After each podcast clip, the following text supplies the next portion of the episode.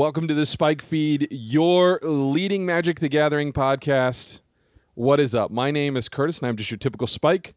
On the line with me, elite, elated, and elite, uh, my good buddy, producer extraordinaire, Cameron McCoy.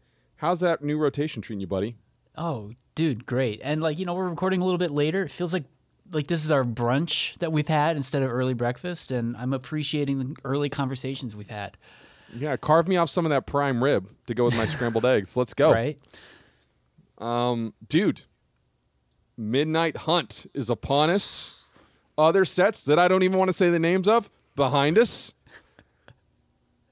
It's it's a brand new day, Cameron. I don't know that I felt this good since the day after the Chiefs won the Super Bowl. Just walking on sunshine.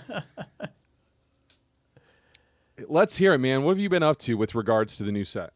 All right, so I pre-released and played pretty well. I went three and one. Um, you know, pretty happy with that. Uh, I played a green red thing that had some vampires. I would say like my deck the theme was all over the place i was using all the mechanics of green and red um everything from the, the like i said the vampires to the coven mechanic to um werewolves and transforming. Overall first impressions impressions with sealed is that it's a breath of fresh air. Uh thematically i love everything that's going on. This coming out in september i don't know it was a nice crisp fallish night on friday like feeling those sorts i was getting some vibes with just like everything Nice. with with midnight hunt. It was great. Um overall i like the set. I like most of the mechanics. I i find the the the day and night cycle to be on paper a little I wouldn't say confusing, but it's just like one additional thing that you kind of have to watch, similar to the Monarch or you know these other like things where it's like here's a global thing that's happening, and you have to pay attention to it. Did this trigger it? Did, this not? Um, and I felt like um, there were misplays on my side and on my opponent's sides as far as like how that kind of works. Where um, I haven't really played any of the day for night stuff yet in arena, but I would assume that it's a lot more fluid and automatic, and you don't even really know how that's working. So that would be like my one like little criticism is once again I feel like we have a mechanic that is perfectly suited for a digital product, but doesn't 100% translate easily uh, for the paper. And not that So- it needs to, but yeah. I, I, just to interject, because I a lot of people have said, "Oh, the new mechanic is strictly better because all the things transform at once." I don't know that I find that to be true now that I've played with it, but apparently the thing that's driving this is commander, because in the old rules, no one would have to be, play a spell for something to flip, and apparently in commander, that's essentially not possible once you have like four people at a table. So making it a global effect works better in multiplayer magic. But what's annoying in this is whenever you play something that's day bound and then you kill it, you still have to keep track of when it's day and night. Exactly. Even when there aren't those permanents in play. And man, is that annoying. Anyway, continue.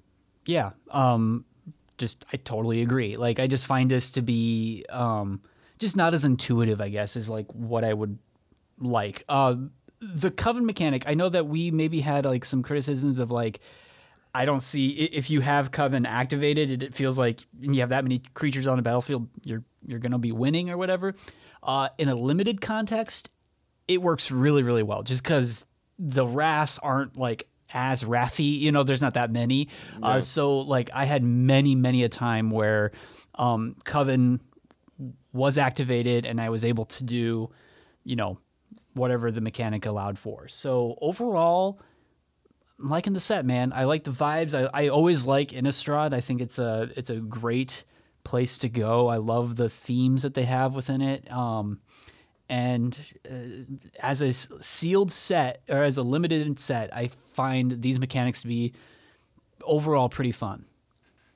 Yeah, and I think Innistrad carries with it a certain weight of at least being a reasonably good limited. Like, uh, you know, Avacyn Restored aside, I think all of them have been at least good to pretty good. I haven't always like I've liked them, but I haven't like I, I probably liked Eldritch Moon the most of all the limited sets. But like original Innistrad, people loved, and I drafted it a lot. I I liked it. I would certainly put it as a good set, but I don't think it's one of the top three like other people do.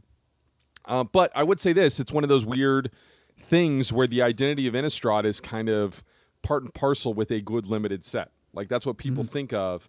Um, it's kind of like uh, you don't watch football, but the Baltimore Ravens every year have a good defense. It's kind of part of their identity, and it doesn't kind of matter who's there. For 20 years, they've always had a good defense. Innistrad always uh, seems to have a pretty reasonable limited set. Now you've hopped into constructed as well.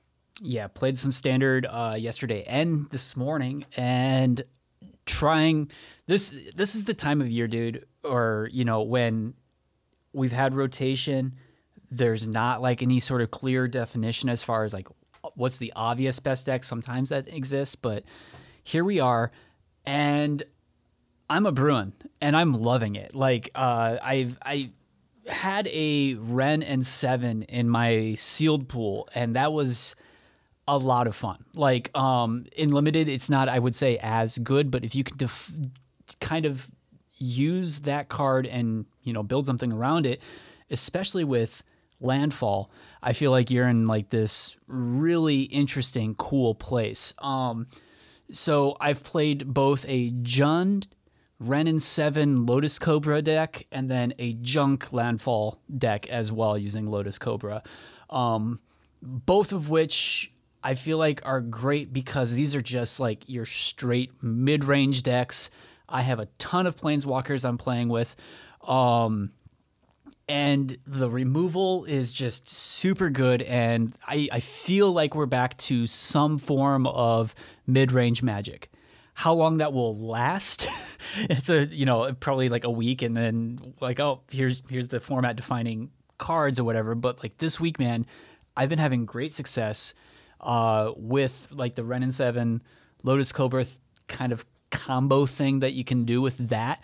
Um, on top of just like netting a lot of great value with like Kaya or Professor Onyx. Um, I'm trying to think what else I've been using. Consuming Blob, which is kind of like the um, Tarmogoyf variant um, as far as like what you can do with that, and um, and then just really good, like I said, good removal. Binding of the Old Gods, I think is going to be an all, like a format all star, uh, at least for the foreseeable future. Um, and then things like inter- uh, Infernal Grasp have been really, really good. Fateful Absence, um, good, but like that investigate mechanic, it is a downside in some ways. But man, overall, I'm loving, I'm loving what I'm playing right now in Standard. Same. So I, I do want to like basically just not have a middle segment and just kind of ruminate on like the decks that we've been seeing. Um, first of all, I just want to say this, Cameron. We have not talked about the card Memory Deluge. Do you know this card? Um, maybe. Now I have to So look it up. is. It is. So it's fine because you might not have run into it yet. Two blue blue for an instant. Look at the top X Hmm. cards of your library, where X is the amount of mana spent on the spell. Put two of them into your hand. The rest of the bottom of your library in any order. Flashback for seven. Yes. This is a Curtis card. to the extent that as soon as I read it and saw some deck lists with it, I was kind of like, what the kids would say, I'm ride or die with this card. I don't care how good the decks are that play this card. It's a very likely that as long as Midnight Hunt is standard legal, this card will be in my deck.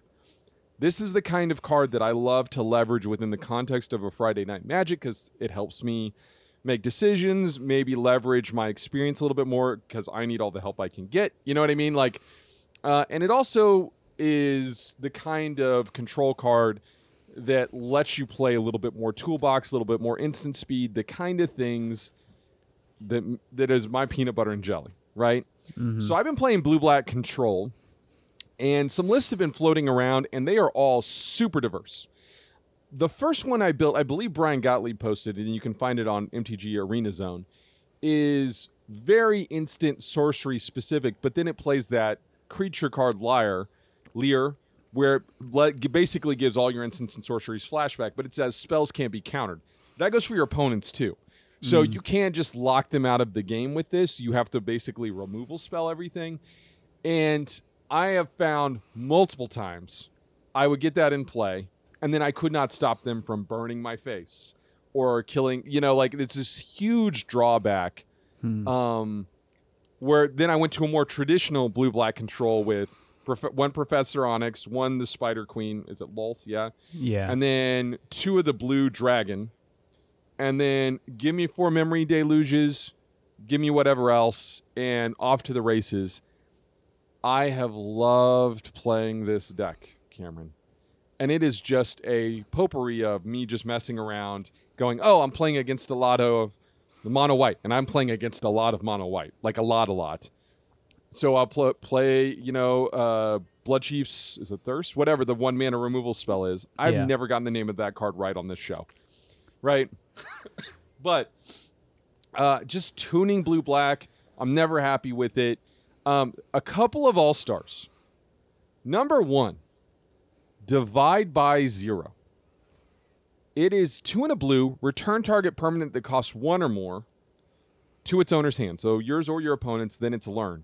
So then I have a lesson sideboard. mm-hmm. And a wish sideboard in the context of a control deck is huge. Like unbelievable. Yes, it eats up like eight of my sideboard spots, but it's unbelievable how much this has bailed me out. Okay. Then the other card that I just think is a total um, poster child for where we were at with standard. Um, essentially, in all the aggressive matchups, I've been putting Nighthawk Scavenger in. And you'd be forgiven if you've forgotten this card. It is one black black for Vampire Rogue, Flying Death Touch Lifelink, one plus star, and it's one plus the number of different card types. So it's kind of like this pseudo Tarmogoyf. Yep. And this card was unplayable in the previous standard because everything went way over the top of it. Not just kind of over the top. You got epiphanied, you got ultimatumed, you got like whatever, right? Now, when I'm playing against the mono green decks, the mono white decks, and I play one of these on turn three, there's a huge pause. Because it just, ba- like the mono white deck, nothing gets through this. Like nothing Yeah. and it allows you to spend all this time to get set up. Um, so that like the I would just say if you're playing control, the learn sideboard is much better than it was in previous constructed. It's really impressed me. But I've, I've had moments where I they cast a spell, I divide it by zero, bounce back to their hand, get environmental sciences, which is get a basic land out of your deck and gain two life. Play that, hold up another divide by zero, do that exact same thing again, and even like it's just this massive tempo hit for them. Like you have time walked them massively. So something to look into. Um, so that's blue black control. Can we talk about Wrenn and Seven and how good that card is? Like, I feel like that is driving entire archetypes. Mm-hmm. And I've had moments, and I'm sure you have too, where you just create the tree token and that's it. That's the game. Um, I've seen it mostly in the context of mono green and Bant. Now, are you playing it in green red, Cameron, or is that your sealed pool? Did I misunderstand? That was my sealed pool, but I am Okay. I am playing it in both this Jund deck and the Junk deck um, with Lotus Cobra, and like that combo I think works really really well. Um, but I'm also trying to be cute with like how many lands can I get out with with Wrenn and Seven, and then Lotus Cobra absurd amounts of mana, right? So that's what I'm trying to do. Um, I've gotten it to work a few times, but that being said, I just even having a Lotus Cobra and putting two lands onto the battlefield is not nothing, right? So I think there is some potential there. I would also say that some of the shells for previous strong cards are not as good as I thought they would be because there's better checks and balances. So, for example, specifically, I'm speaking about Alrund's Epiphany and Goldspan Dragon. There have been many times where my opponent is clearly kind of generating value for their Alrund's Epiphany, and then you just counter it, and then it's like, it's amazing how much work goes into something and it doesn't do it right? Um, and there's a lot more stuff. Maybe it's just the blue black control i'm playing. The goldspan dragon still is a top five probably card in this format, but it is not the defining card like I thought it would be because of Soul Shatter, because of Infernal Grasp, because of there's so many things that just kill it on the spot. And you know, like if you just play Nighthawk Scavenger or two Spider Queen spiders or on and on, like there are a lot of things that just block it. Yeah. And then it looks kind of embarrassing. Legion Angel is another one that the mono white deck plays. Um, it's really not impressed me as much. It's still good. Don't get me wrong. I'm not saying it's mm-hmm. bad. Like if you're playing a Goldspan Dragon deck, you're probably doing it right. But I don't think we're gonna go two weeks from now and go, man, all Alrund's Epiphany is destroying this format. It's super terrible. You just kind of forget how much in the context of old standard it was mattering because you would, you know, pump up your sagas and get another emergent Yeah. ultimatum and like You basically it, yeah. yeah, you would you would crank up your engine one more time. And there doesn't appear to be that. Now, this morning I did see there is an infinite mana combo in standard with an artifact and the new Teferi.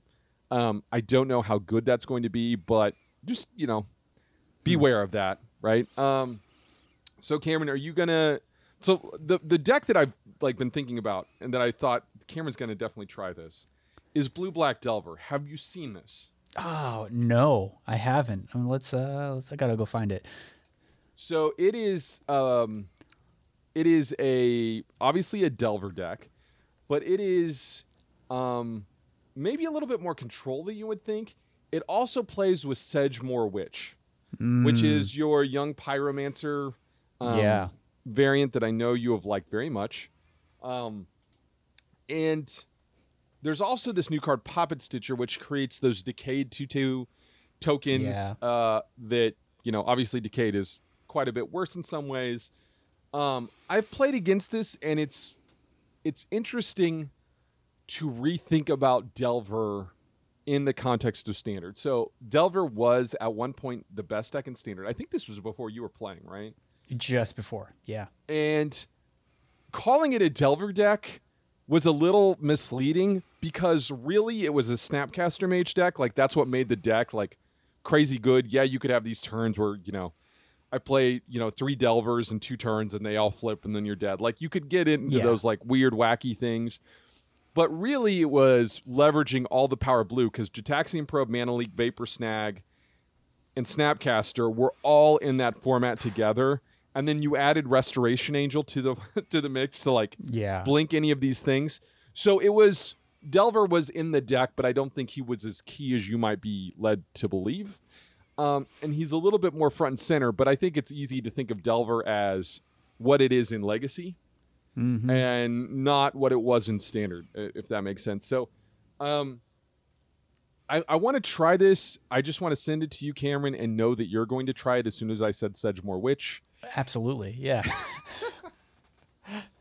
Uh, I don't know if it's any good, but we're counting on you. The listeners are counting on you, Cameron. Can do, can do.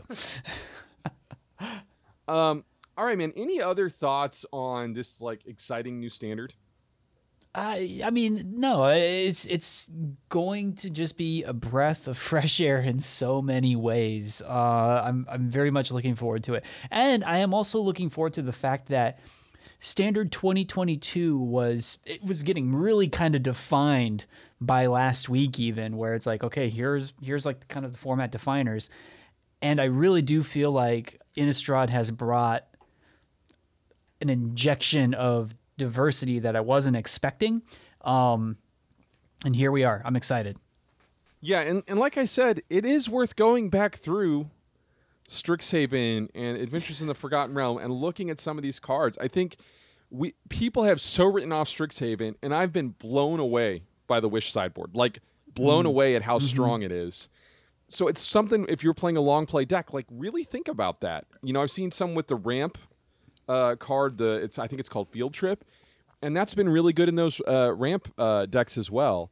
So something something worth considering is maybe hitting Scryfall and going back through those old sets. Yeah. I would also say you psychologically, as well as, me and all other Magic players, have gotten into our heads so many of the limitations. Someone else said this on a different podcast, and I apologize. I can't source it. But whenever you look at an X2, you've been instantly writing it off for like a year and a half. because there's a certain certain giant who shall remain un, unnamed who made all of those incredibly unplayable, Mm-hmm. right? Even something like Sedgemoor Witch, you should Yeah. not have played that card in previous standard, right? And now it's just like, oh, those shackles are off a little bit. If someone wants to actually play a burn spell, they have to do it at the cost of another card. They don't instantaneously get a, a free two for one, right? So uh, it, it is Oh, yeah. amazing. Like when those come off, you're like, oh my gosh, I can go long now. I don't have to worry about being ultimatumed, right? So it's it's huge. All right, so Cameron, let's get out of the segment, come back, and talk about what else we've been up to.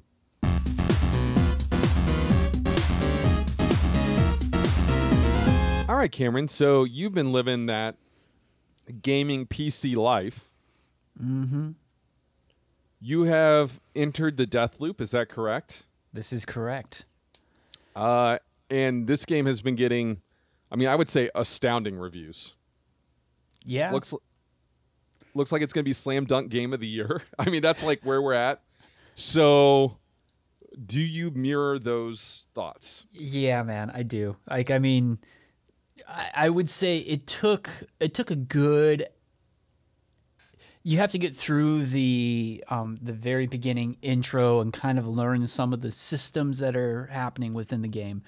Um, about two and a half hours after I did my first real loop, my real loop, um, the game clicked in a way that is just incredible. Like I think it's just super super fun. So the entire premise of the game it's Groundhog's Day essentially. So like you you have four day cycles. There's a morning, you know, mid morning, afternoon, and evening essentially, and different things are happening along di- different ways. And the entire point of the game is to um, kind of assassinate these people to end the loop.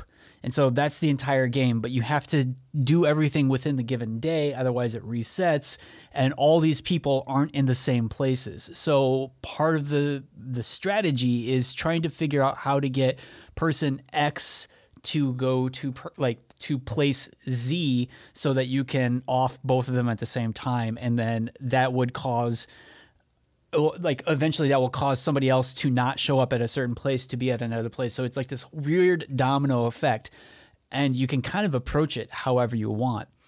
Um, this is by the team that did Arkane Studios, so um, Dishonored, which was also like one of my favorite games of that previous generation. Um, this feels kind of like Dishonored in so many ways, and what I love is like Dishonored, like you had like two playstyles. You could go in guns a blazing and kill the people, but the world state would kind of eventually devolve into plagues and all of that. Or you could play the the good route and have a, a different ending. That's kind of condensed within Deathloop, but it really just encourages you to just be like this murderous, rampaging person and find the most hilarious ways to off people. And so it has like these great systems that it's kind of like um, Hitman, where you can kind of chain things based off of like how the world state happens. It's hilarious and super fun. Um, I cannot recommend this game enough. I'm about seven hours in, um, and I've kind of did my first loop where I was able to kind of like off four people. You're supposed to off nine people at once, and whew, man, super fun, super rewarding, gratifying. I cannot recommend this game enough. So I'm like 45 minutes in. Uh, and uh, so I've completed the first area, which I know is still not out of the tutorial. Mm-hmm. And um, look, man, this is the studio right now. I think Yeah. Dishonored 2 was a misfire in that it kind of expected you to be at this really high level, like kind of from the jump. Um, So I played Dishonored 1 all the way through on peaceful or whatever. They're like low chaos, I think Yeah.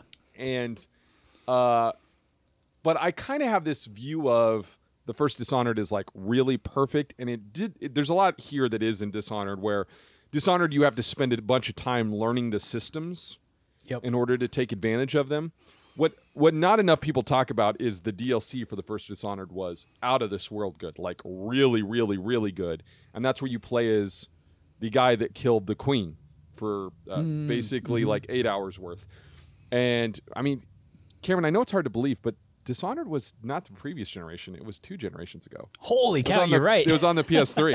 Uh, it was the PS3. so like, uh, it came out the same day as XCOM, which is still just like mind blowing, right? Uh, Dishonored 2 came out on last gen systems.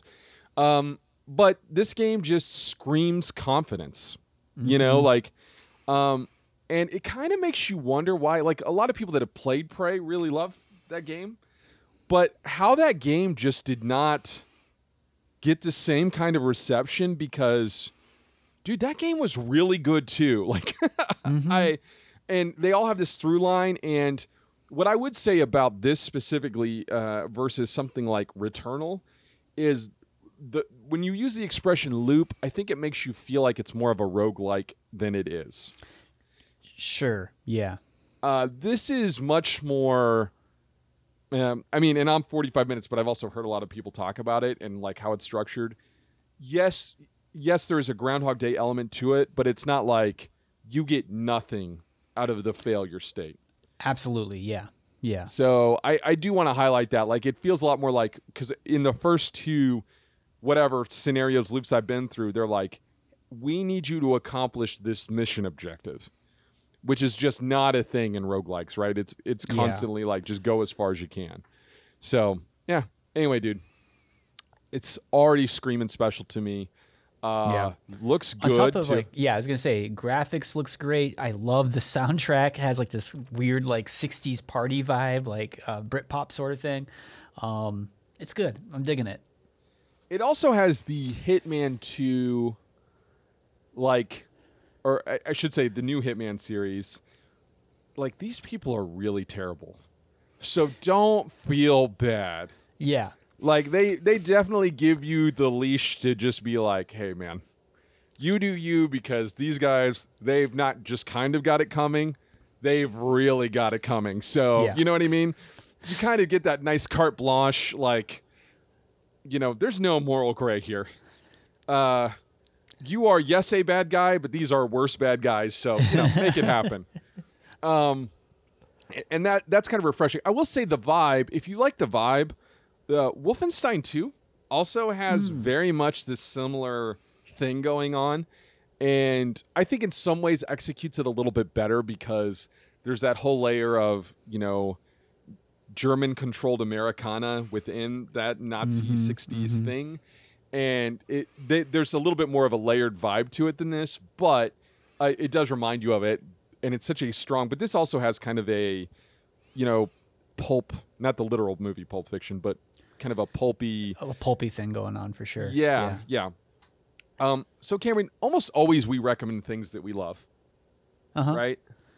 I want to just talk about this documentary called Schumacher. Have you seen the previews for this? No. Do you know who Michael Schumacher is? Um, He's googling. He's a race car driver. It's okay that you don't. okay. Yeah, I don't. I don't. So, uh, as a recent convert to F1, um, and by the way, F1, I found out I am not alone in this, that they have jumped in ratings 50% year over year for the last three years because of the Netflix series. That's impressive. Wow. So they've had this huge ratings jump. I was playing at a Flesh and Blood pre-release last night, and a guy saw that I was wearing an F1 hat and like had a lengthy conversation to me about it. Uh, and there's a great article in the Atlantic that is basically why Americans love F1 so much, and basically it's because of the honesty of of the sport in that you know American sports they kind of oh we're for the city. We're like they treat it like these sports organizations are non-for-profit organizations that you're kind of born into. Like I view being a Chiefs fan or a Royals fan right? Yeah. and, and they're like Americans really find it refreshing that F1 is honest. That hey these are just money making companies. So and so is just a driver because his dad is a billionaire. Like it's just like they're just straight up with you and it's like Yeah. really refreshing.